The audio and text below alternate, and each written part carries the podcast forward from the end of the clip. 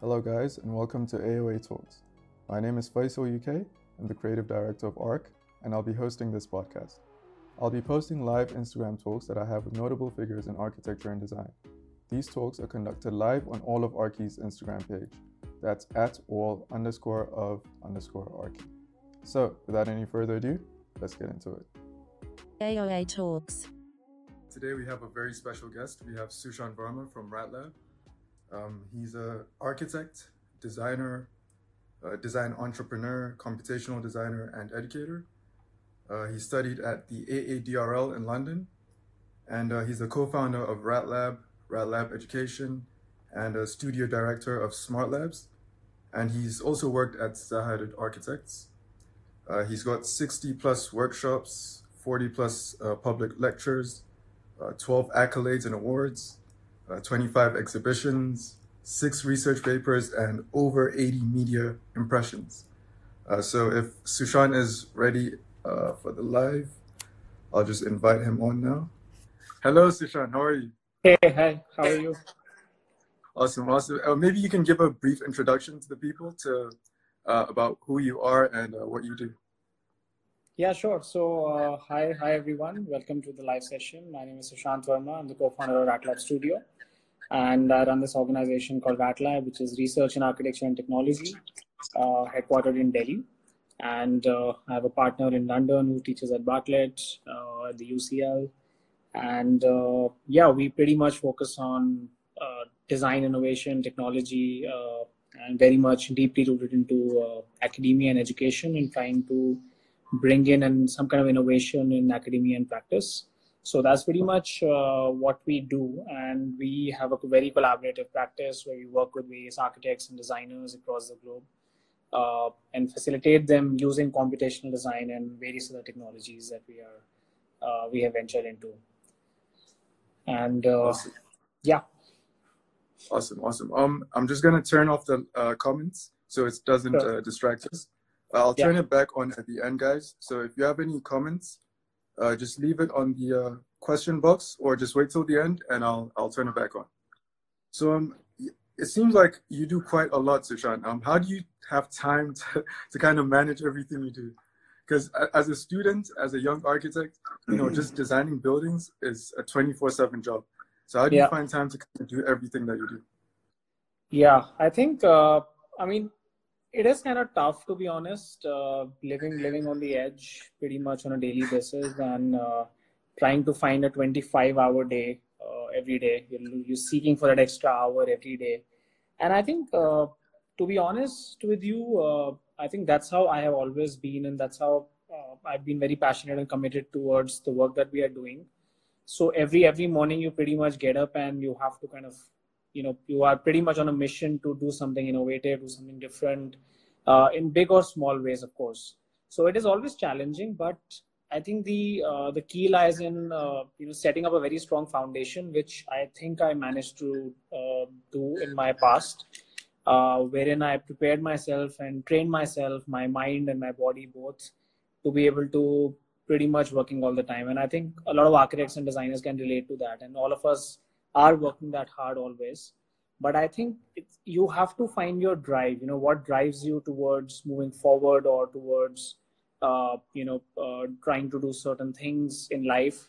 So i think it's all about that. Yes there are many things that uh, you know i'm involved with right from teaching to to practice to uh, you know mentoring to uh, creating new programs and curriculums and working with other architects and stuff like that so there are plenty of things and, and there's a book going on writing writing a few books as well.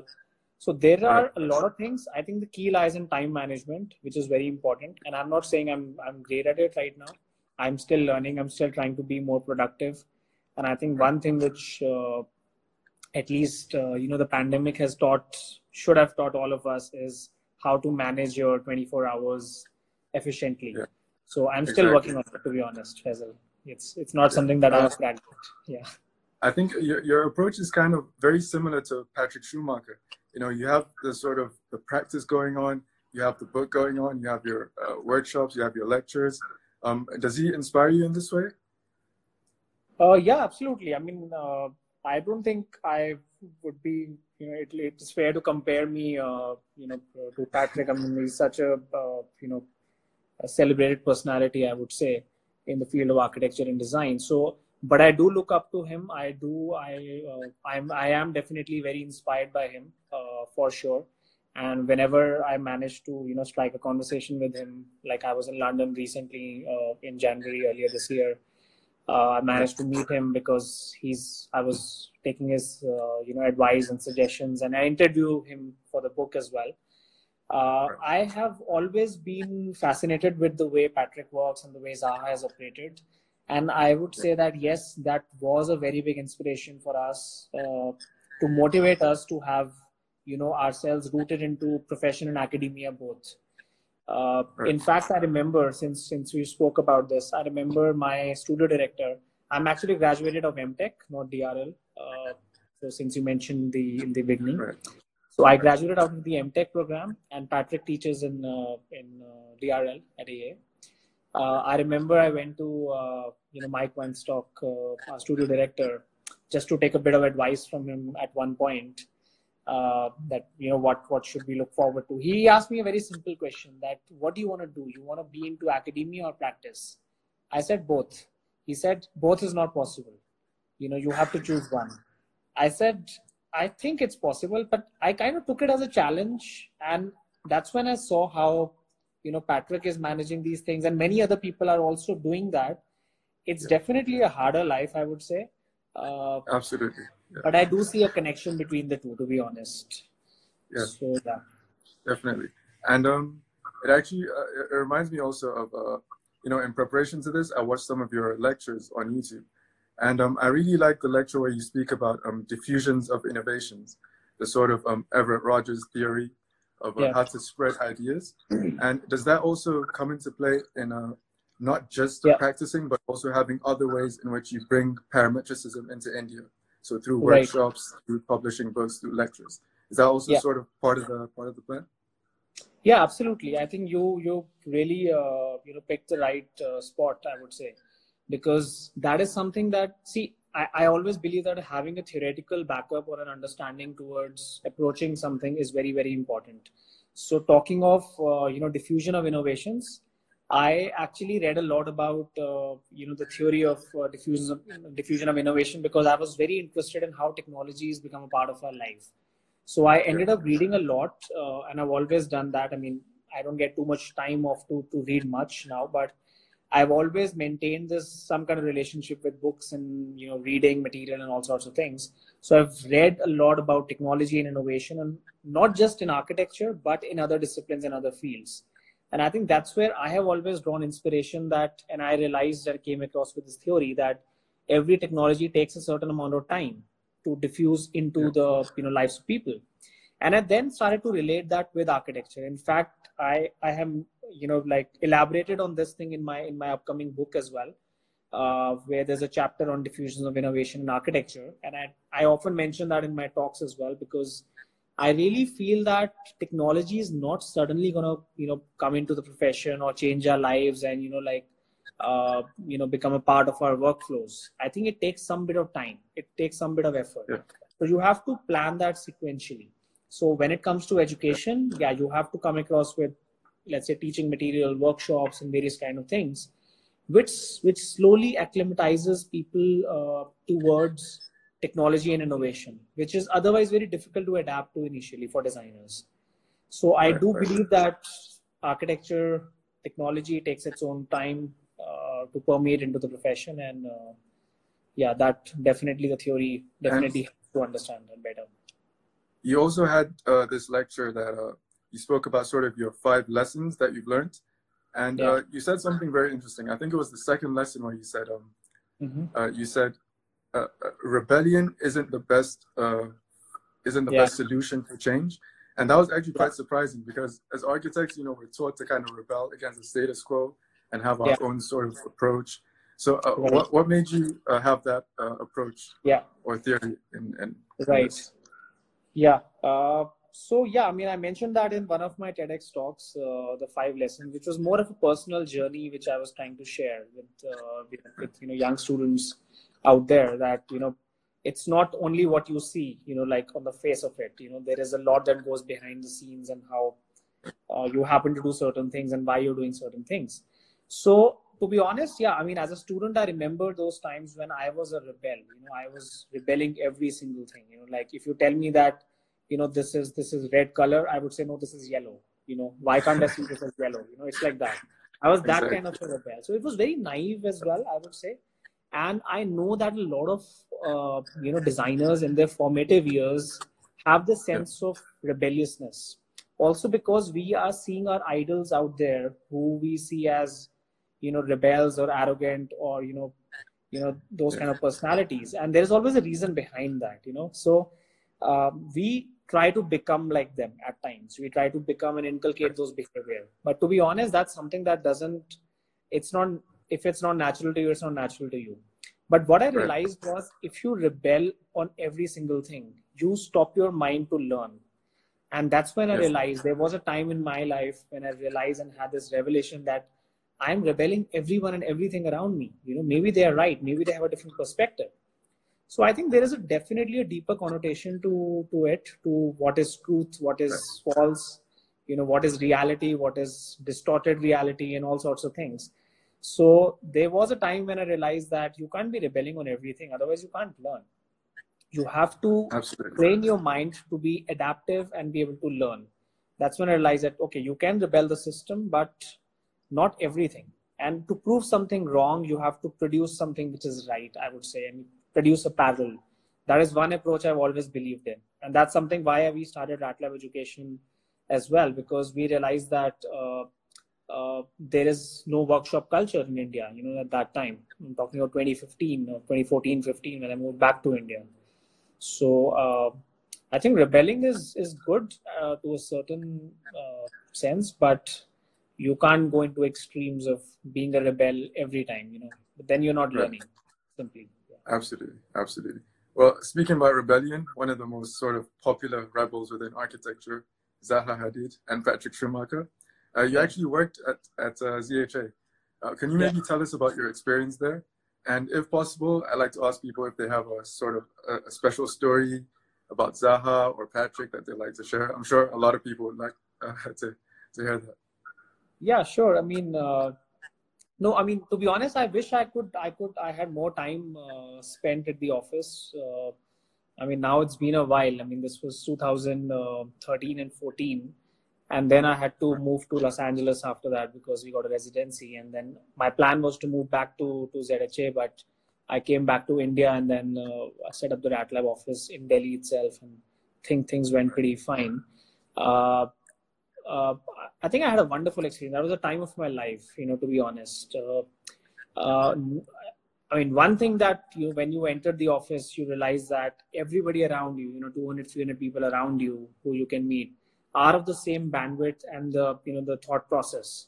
And i think that is very important. Yet yet very unique in their own way. So every person working there was you know I, I, I thought the cream of the profession i would say but everybody was unique in their own ways and their own approach. So there was a lot to learn. It was an environment or an ecosystem which allowed you to learn which allowed you to you know be crazy as well and you allow you to kind of do whatever you want to do. So they gave that freedom to everyone. I think that's what I loved the most uh, about ZHA. That they they they pretty much at least at that time I remember there there were no hierarchies. I mean, of course there were hierarchies in how we were positioned, but uh, there were no hierarchies when it comes to ideas, conceptualization, and making a decision for the project. So uh, I managed to work on quite a few projects in a short span of time, jumping from one project to the other, one team to the other so which allowed me to meet a lot of people which allowed me to collaborate with a lot of people and that's where my understanding of real time collaboration came into place. And i would say that's where i learned that you know any work any innovation that happens has to be collaborative. You know that's what yeah. we are not usually taught about. We always think that you know somebody makes a sketch and that becomes a building. You know that's and, and there are 200 people drafting drawings for that. That it doesn't happen like that to be honest. It's a very collaborative process back and forth and that's what i realized at zha's office Uh, um, I, I, I didn't have, I, I mean, of course, did not have too much of interactions with Zaha because uh, she uh, wasn't very accessible, I would say. But Patrick was very, very accessible. And I remember having a few discussions with Patrick on not just the projects, but I, at that time I was writing a research paper. I was published in a book. So I took the book to him and showed him the article and took his perspective. I took his advice about uh, should I move to LA, and then you know because a six month residency, it was awarded to us. Uh, it was a prestigious award, and we wanted to take that opportunity, but it also meant that I had to leave London and move to LA. Uh, Right. After getting into Zaha and uh, through a very rigorous process and getting the visa, work visa, which was very tough at that time. So I think those interactions, those moments, those you know small little discussions here and there in the project, sitting on the project meeting, uh, you know, and having to discuss about some ideas, you you learned a lot. I mean, that's what I was very observant when I was at the office. Uh, Right. I used to talk to a lot of people. I used to, uh, you know, look into what other people are doing, what kind of projects they're working on. So very very interesting uh, studio to be associated with. Right, and uh, there was probably a lot of parametricism going on. So uh, I- have a question here from Christina Ledesma, and she asked, uh, "Why do you use parametricism?" And um, uh, maybe you can you can add to that sort of how you first came uh, into Yeah. contact with parametricism, how you kind of came across it, because it's not the most popular style of architecture. In most universities, they don't teach it. They don't teach the theory or the methodologies or the logics. It's it's quite a Yeah. niche sort of avant-garde style. So how did you sort of come across it, and what got you interested in, in? Yeah. Sure. So I think, to be honest, I, I'll, I'll, I'll start from the base of it and the foundation of it, to be honest. So when I was an architecture student, I think in my second or third year uh, of my uh, Bachelor of Architecture, uh, I was very interested and intrigued with kind of complexity of some kind. You know, anything that looks complex, I always got intrigued to it, like the geometry and the form and, you know, how does that work and how does that happen? So that's that's when it started when i developed a deep interest in complexity uh, complexity chaos uh, you know all those kind of theories and understanding geometry and deconstructivism? sorry? Deconstructivism? deconstructivism as well. And i think that was a very common uh, uh, you know talk that time. Because at that time i'm talking of year 2006 2007 uh, Yeah. which is like 13 14 years back and that This is time before before Patrick coined parametricism in 2008. i think he had So already this- coined it but it wasn't very popular that time Yeah, he it wasn't very popularized Yeah, yeah. so i was very interested in deconstructivism and understanding the theories because of, of course as a student you are bombarded with understanding of modernism postmodernism and maybe deconstructivism and looking at works of peter eisenman and zaha and uh, even calatrava's elegant forms and stuff like that. And i was very deeply interested in complexity and mutations of geometry. So i started developing a dissertation and thesis around that at that time. And that's when i did a lot of research a lot of study. I spoke to a lot of people. And the term that was popular that time was called digital architecture. So the work parametric or computation was not very popular that time so everybody called it as digital architecture but digital architecture also had a very negative connotation with it because uh, you know everybody thought that it's only digital you know this is something that will only stay digital and can never be in physical formation uh, so I think that's pretty much how slowly the word parametric design became popular. And now, I mean, I like to call it computational design, but people like to associate with it as a style. Uh, Yeah. I myself do not believe, as of now, I would say, uh, in in styling of architecture or or having your own style or finding your own style and journey because I truly believe in design innovation, and innovation can come through thinking, through through the process of the project, through uh, the materiality, through the uh, you know experience, spatial experience, or anything.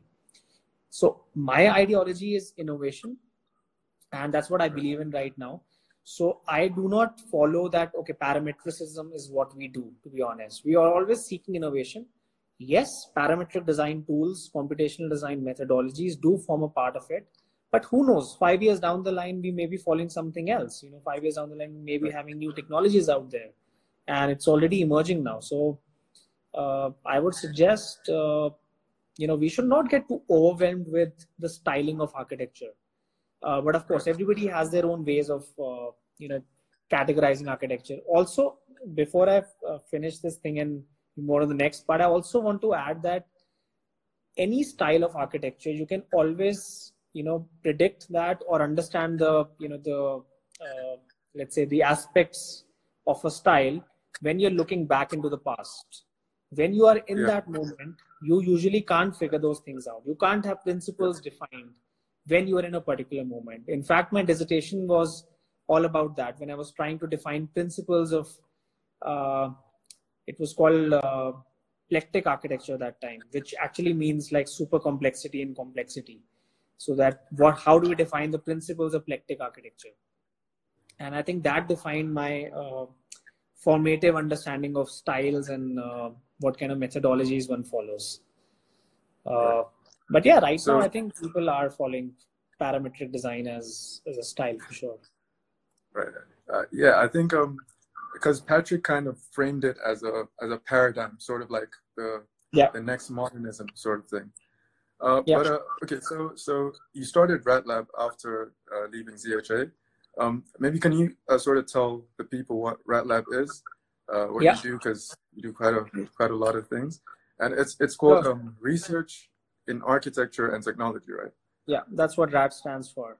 And yeah, we get we get that question very often. What is RAT in RAT Lab? So RAT is Research in Architecture and Technology, and that's pretty much what our initial ideology was. Uh, so me and Pradeep, while we were doing our masters at the AA, like uh, I remember we were we were doing a lot of case studies and examples and looking at other people's works and architects across the globe. And what we realized at that time was that, you know, a lot of people are not using technology. A lot of people are not inculcating research in their work and projects. So that's when we started off for, you know, formulating this so-called organization or a group rather at that time that okay let's let's form a community of people who believe in this approach and believe in this idea and vision so me and pradeep thought that okay let's let's formulate an organization and let's see how it goes forward you know like we, we did not know that time that it would end up being a studio or even an educational uh, you know cell so to say.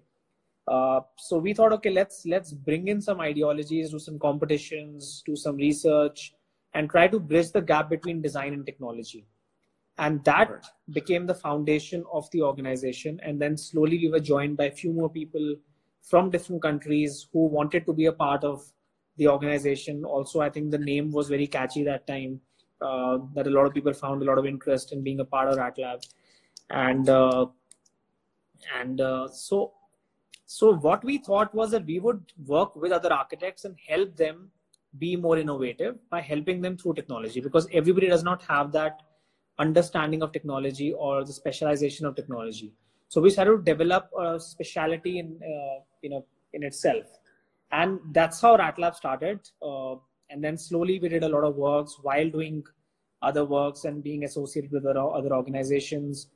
But when we moved to India, when I moved to India in 2014, uh, Pradeep went to UK and Germany uh, back and forth that time. Uh, we thought we'll work with a lot of architects in India and train them and teach them to uh, inculcate technology in, in architecture and that's when we realized that there is a large void in edu- education sector as well because students are not exposed to the right things the students are not exposed to uh, you know the plethora of technologies that are available. And uh, that's when we took a mission to to ourselves that you know instead of asking people to change why don't we bring in a change? And then let's see how that changes the profession. And i think in the last five years we we find ourselves very successful in doing that to be able to bridge that gap between design and technology uh, in india at least. Uh, so yeah that's what we do i mean we are consulting various uh, architects and designers also collaborating with fashion designers uh, you know also feeding in a lot of research and the educational cell is a different uh, you know different organization in itself now which has really scaled up in the last few years, uh, where we are able and to. the way we actually met was through was through um, Smart Labs. So um, how does that kind of fit into the to the bigger goal of Rat Labs? Yeah.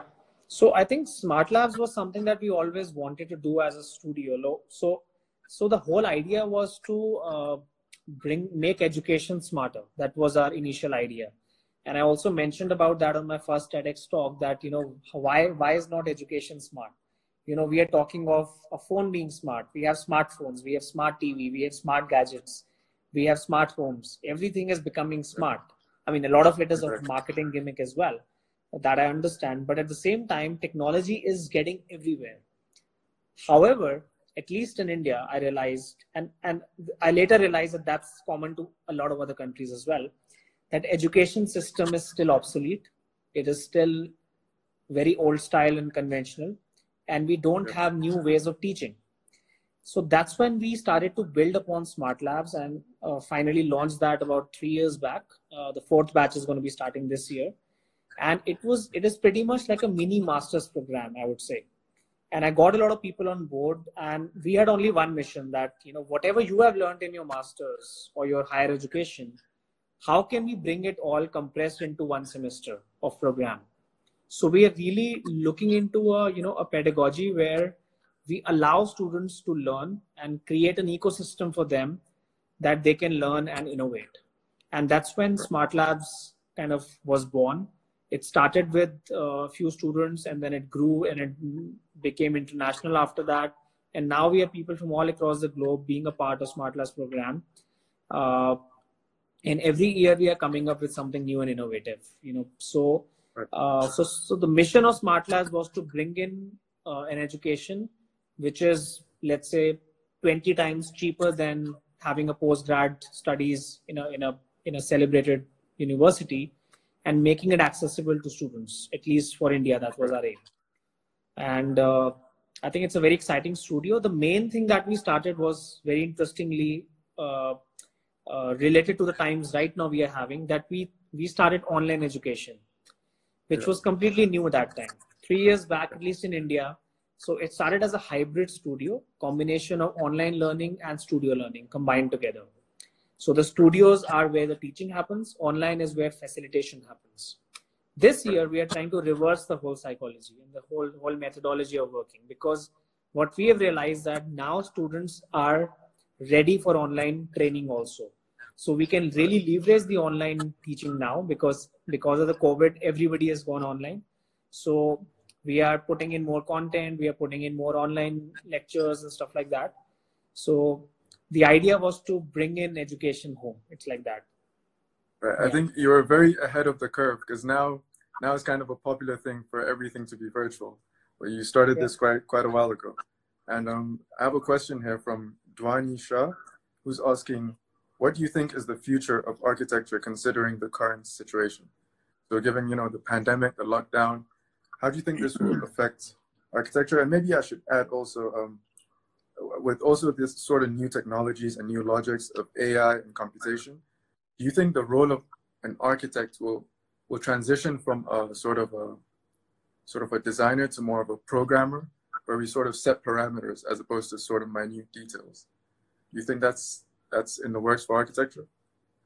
Yeah. So uh, okay. So I would say architecture i mean as a profession is definitely going to change and it is being changed now. I mean a lot of things are definitely taking a hit to be honest. And uh, i think we need to evolve now and now is the time to evolve and adapt. I really think that in any kind of crisis the best of the leaders the smartest of the people the best of the uh, you know people who can leverage a crisis uh, are the ones who can emerge successfully out of it. And it's more like a survival of fittest to be honest. And I mean, I, I mean, since we're having a very candid chat, I can bluntly, honestly say that that people who are not innovating, they're not going to survive. To be honest, so you need to innovate in your methodologies of working. And I'll give you a few examples. For example, let me talk of the profession. Uh, you know, architecture as a profession. So, let's say the construction speed is going to reduce. Let's say the the you know uh, I mean, I won't get into too much into details of this thing that how it's getting affected because all of us know that constructions are stalled. Uh, you know, we have a uh, you know we have a lack of machinery, resources, labor, all sorts of things. Uh, yep. So what do we do in that sense? I mean, the business is definitely going to go down. So what do you do? I think the key lies in uh, uh, innovation as uh, becoming an entrepreneur in certain ways and taking the responsibilities of certain things. So, for example, the the things that did not never existed in architecture profession will cease to exist now, and you need to grab that opportunity and be able to do something which uh, is lacking right now and bridge the gap. For example, uh, you know, 10 years down, 10 years back, we never had social media like that popular, for example.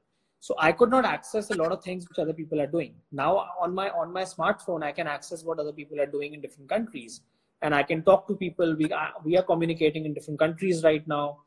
You know, so all of that is possible using technology. So that gap is being filled by social media, for example. So similarly, architecture as a profession also has a lot of loopholes and gaps right now we need to understand what are the gaps right now. For example, there were a lot of discussions about machine learning and artificial intelligence. You know, people were always like, you know, will computers take over our jobs and all sorts of things. But what do you do now when you have to, you know, reorganize everything? For example, an office needs to be redesigned in a certain manner. You know, it will yeah. take like us few years to design that. But if we can program a system and have a machine learning algorithm which allows you to reconfigure an office space in the most optimum method, why not leverage that? Why not use that? So that's a gap we're talking about. So if you can have an expertise in that, you are there to fill that gap, you know, and capitalize on the opportunity. So I think it's for people to step in and take a role which they never imagined they could take before. And yeah uh, education is affected badly. People sitting at their home having like so much of screen time right now. Uh, it has its own positives and uh, negatives as well. So as a student, definitely things are going to go difficult. I know a lot of students who applied for masters and were planning to fly to different countries to start their masters, and now suddenly they realize they have to sit in their home and uh, you know do a master's program online, uh, and paying that much amount of money as well. You know so suddenly things have changed. No nobody predicted and imagined that. So how do you how do you create an alternative education system? You know so that's something that we are working on. I mean that's something i would probably talk about at the end uh, that what we are trying to bring in uh, uh, new in terms of design education. But uh, i think definitely things are changing. We have to accept that right things are so we need to learn to adapt if right. we get and that's here in the current scenario it's going to be difficult for us you know Right, and that's to do with sort of the design and the practice aspect of it. And here we have a question to do with uh, more the construction aspect of it. We have a question from Matthew Vanelli, who says, um, "What construction techniques are we going to see in the future?" Yeah, I think uh, robotics is definitely going to be very, very popular now. You know, something that has been in in practice since the last decade or something. I would say uh, more than a decade actually, but popularized in the last decade. Uh, where people always had this fear that you know again robots will take over our jobs and all sorts of things but then we need to automate things we have realized that you know if a virus can actually change the life and become a health or safety hazard we need to maintain certain you know standards so new standards are going to be formulated new techniques are going to be formulated. So i i predict a lot of automation going to be happening not just in designing but also in construction. So definitely robots taking taking uh, you know place. Something that has happened in uh, automobile industry you know many decades back you know the the whole uh, assembly line which was operated by humans before uh, which was leading to errors and inefficiencies and problems was replaced by robots so humans right. do not lose their jobs but their job gets reinvented you know in the chain of things so there is always a cycle of things it is where we see so it's it's like a cycle or a loop where technology and humans both have their role you know right. it's just that it kind of shifts so the humans right. play a different role to design a technology and technologies play a different role to not just design but also to help you take the work forward so i think in construction industry a lot of automation robotics uh, maybe drones as well so using drones and a lot of research on drones and how drones can help in the construction process has been ha- happening in uh, you know a lot of progressive schools like SCI-Arc, AA, Harvard, MIT. All of these studios always research on how drones are going to be incorporated in the ecosystem of construction. And now is the time to do that. So how do we as architects do that? We need to collaborate with technologists. We need to collaborate with engineers we need to collaborate with uh, data scientists we need to collaborate with roboteers you know so Right. all of that needs to happen now so adapt collaborate and reinvent yourself i think that's the need of the hour right now i think Absolutely. And uh, possibly the same thing also for project management, I guess. So learning to Yeah. adapt to new conditions, new technologies, uh, new events that happen.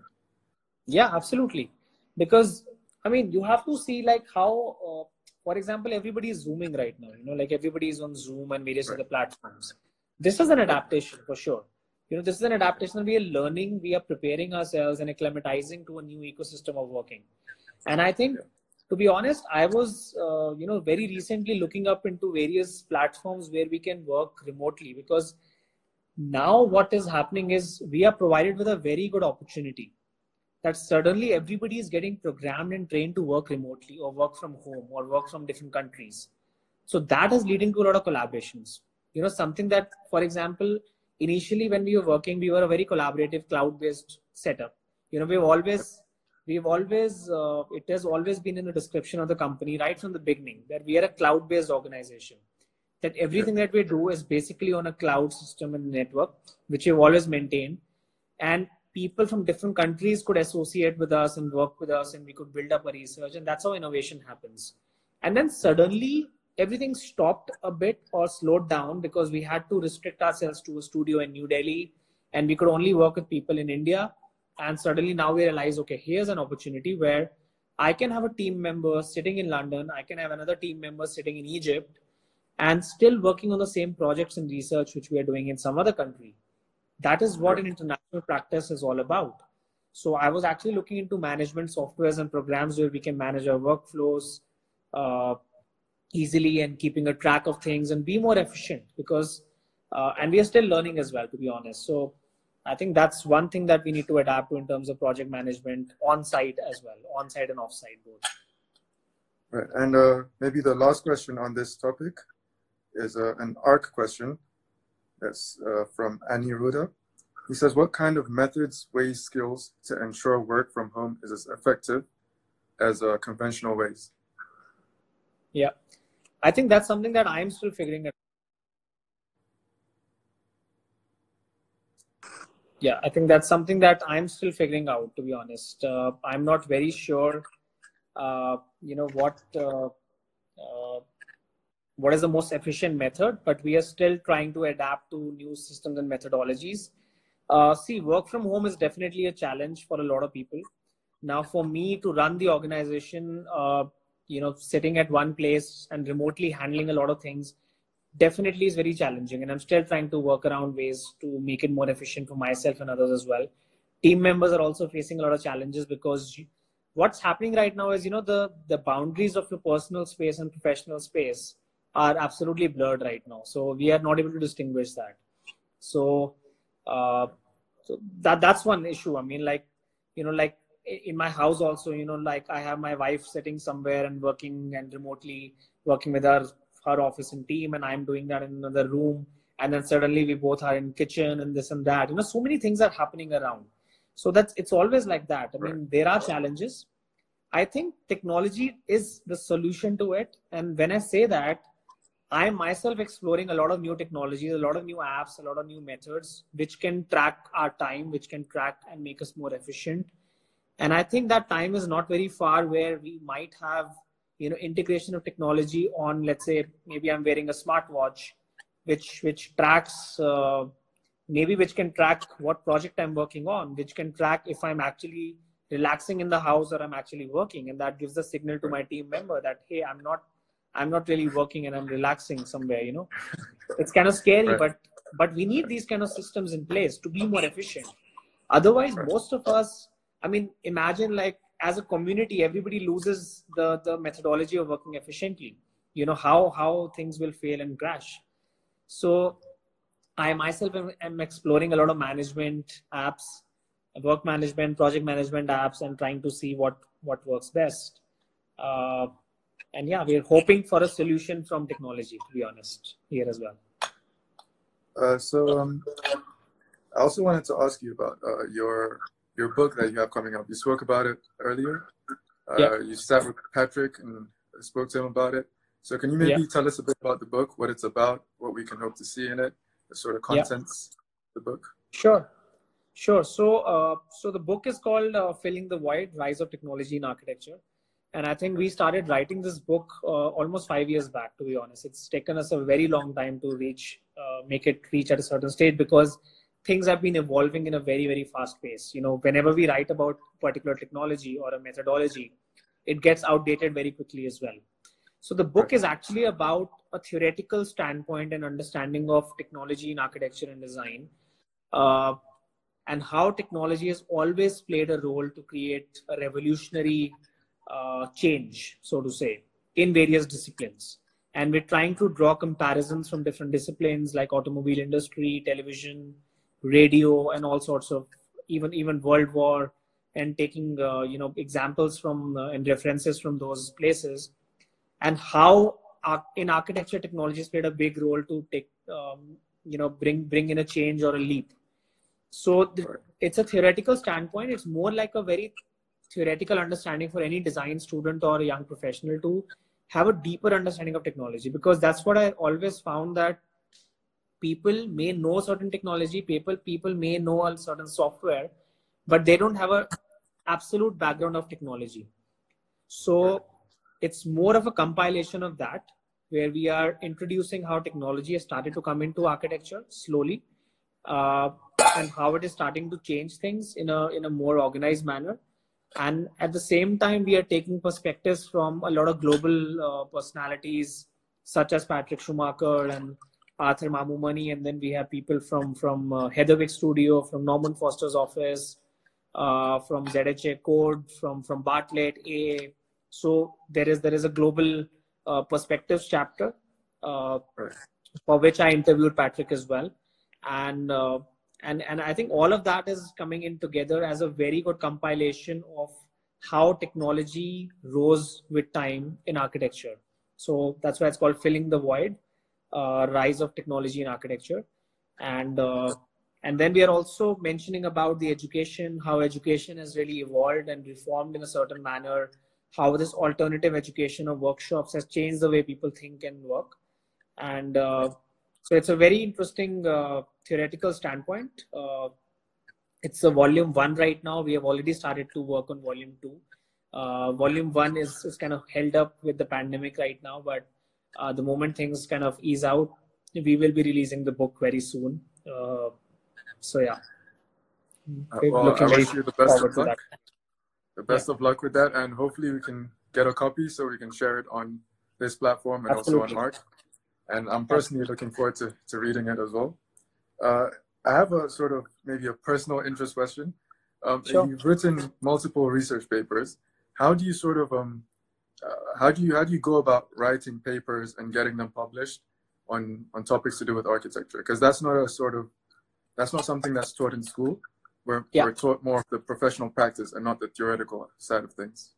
Yeah, right. I think uh, so. This is something I got introduced with, uh, you know, uh, at the beginning uh, of my masters, I would say. So when I was doing my masters, I mean, that's when I started to. I mean, of course, we did a dissertation and a, and a research in our undergrad school as well, but that wasn't very intense or very extensive, I would say. Although I was, I was, I was guided by some very smart people to put me in the right direction. So there was a very good mentorship and mentoring happening that time. Uh, but when I started the masters at the AA, that's when I realized that what is the real, real meaning of research and how, what is the importance of a scientific research and a scientific community and peer reviews and all sorts of things.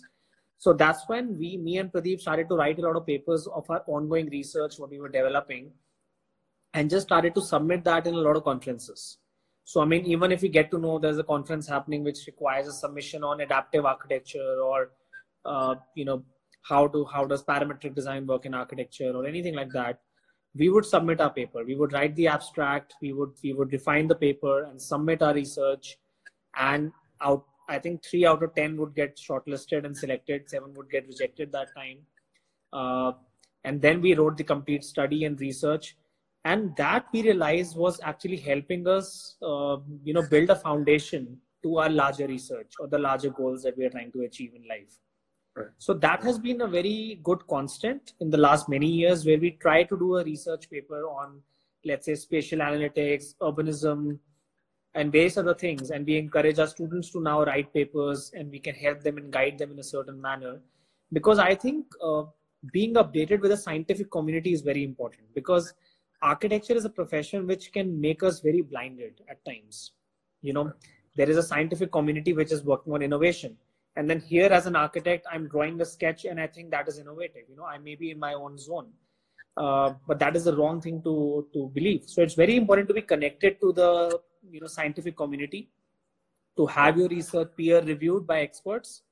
And i myself am now on editorial board for a lot of peer reviews where i read a lot of research and to be honest more than imparting my knowledge it is also about learning from them as well and being updated so I always believe that a lot of CAD conferences, uh, you know, ACADIA, eCAADe, you know, uh, all of these conferences uh, are very, very fine, refined communities of uh, experts and researchers. And I mean, you talk to like some PhD students and you realize the importance of research. You know, that's where it comes down to. So you really want to be an expert in something, you have to do a good research. And yeah. at some point of time, you probably require a PhD in a certain subject as well to be really called as an expert in that. Right. right. Awesome. Well, thank you. Thank you for that. Um, I'm going to turn the comments back on to see maybe if uh, you've got any questions. And uh, maybe while we get the questions in, uh, let's say there's there's students listening to this, and uh, this might be the first they've heard of parametricism or parametric uh, design. Uh, what what would your advice be of uh, what they should do, how they should get started, uh, maybe some resources, yeah. some books, some websites they can check out how to get yeah. started. Right. So I think I would advise to be uh, to put your focus on the right place. You know, the problem right now. I'll start with the challenges and then I'll come with the opportunities. Uh, the challenges right now which students are facing, as far as I understand, because a lot of students reach out to to us for these kind of issues as well. That there is a lot of content out there right now. There is a lot of information out there. How do you convert that information into knowledge? You know that is something that has to be a self driven process. You know like or or somebody guiding you in a certain manner or a certain direction. So internet is let's say flooded with information. You go to youtube you can find if i want to learn a particular software or a tool i would get 200 talks and 200 tutorials on that you know pretty much for free. Uh, but i always only wanted one. So how do i make sure that that one is the best out of the 200 you know because i can't go through all the 200 at one time. So it is very important to understand and do a background understanding and research about uh, let's say whose tutorial is it who is who is the speaker who is talking about it and i'm not saying that the ones who are who have lesser experience uh, are, are creating things of lesser meaning. But all i'm saying is that you have to understand that there are certain platforms which might give you certain correct information. So you have to be in the right platform and in right. the right. ecosystem. For example i'm a regular uh, listener to the talks that happen at the aa and SCI-Arc and i've always done that. And now slowly listening to talks at mit and harvard as well so i would not go on youtube and look for a talk or maximum i can go and look look for a TED, TED talk or a TEDx talk by a refined speaker. So that limits my attention span and time. Same goes for any kind of learning, I think. And this is just my personal advice. I mean, people may have a different approach to that. My approach is always to stick to a few platforms. So that's what we are trying to do as uh, as an academic community as well. That we try to create, let's say, workshops or or programs that carry forward with the same students. You know, so in the five years, we have built a community of students. To be honest, I pretty much know the names of all the 2000 students I, I've worked with and I've, I've wow. taught in various workshops. Yeah. I mean, wow. uh, or, or I would know them by, by face and uh, look at their work and recognize them. That's because we have always been very driven and passionate about their processes and all of that as well. So I think it's very important to stick to a particular platform. It is very important to stick to uh, knowing where to look for a certain information and categorize your information. So for students, bring in some focus and try to learn things step by step and be a little open-minded about things. You know, like questioning things is good at times, but over questioning things, being overcritical, being asking questions on every single thing that somebody is doing is not the right way or right approach you know so i think it's very important to do it yourself i'll give you an example like uh, i recently i mean we were having this discussion with how people write on social media you know like and as uh, we, we were discussing that how people can go to like you know even uh, norman foster's project and comment about it or peter eisenman's projects and comment some random stuff or you know there are various kind of things that people express in social media. It's a free free world. Uh, but at the same time you have to realize that if you haven't done that thing you don't know the constraints of that particular thing. You don't know the potentials of that particular thing. So we have to become very uh, you know we have to help each other in this ecosystem right now. We can't be pulling everyone down. We can't be overcritical about everything. You have a critical question. You can critically question something to be able to learn from that. But just to question that this is wrong this is right is not the right approach. So i think young people need to be a little more careful and ethical in terms of how they use technology and social media as well. And uh, i don't know why the question drifted into this direction. That's kind of irrelevant. But uh, i think it's it's very important to be focused uh, on a certain goal of your learning. And uh, while we're speaking about the topic of sort of education, um, you know, we could speak about different topics all day. I've yeah. got a lot of questions left, but uh, we've taken up enough of your time. So you've actually got an announcement to make uh, for maybe part yeah. two of this conversation, right? Yeah, absolutely. So, so we are doing a number of things that, uh, I mean, uh, in terms of education. So we have always been questioning the, you know, the methodology of teaching and how do you make the perfect uh, or a very fair pedagogy in which students can learn in a certain way and using that what we're trying to do is uh, you know we've, we're coming up with a platform. In fact that's something that we've been working on for the last many years now. And we are about to launch that community very soon. And uh, it will first open up to all the ratlab education members who we have as a community member. And then it will be an invite only community in the, the beginning. Uh, so what we are trying to do is whatever we have taught in the last five years, various workshops, various programs, whatever associations we have had, we are trying to bring in all of this knowledge and documenting that and putting that accessible to everyone pretty much for free. And that's pretty much what we're trying to do as a, as a community. Uh, to sustain the platform, I think there might be a very nominal or a sufficient, uh, you know, uh, you know subscription model that we might have. That's something we're working on. It's called project x right now. We're not naming this right now till we actually announce it. And we are putting in a lot of content on that and uh, in fact uh, so so I've, I've, so that's for the for the for the audience over here. So Faisal and me are going to continue this conversation we're having right now into a series of talks which are very beneficial and helpful for design students uh, and make it into a community uh, which where you can learn from these audio and video podcasts. So we are we are collecting that. We are we have a lot of universities and programs who are contributing uh, learning sorry, platform just frozen there uh, yeah, can you hear me Sushant?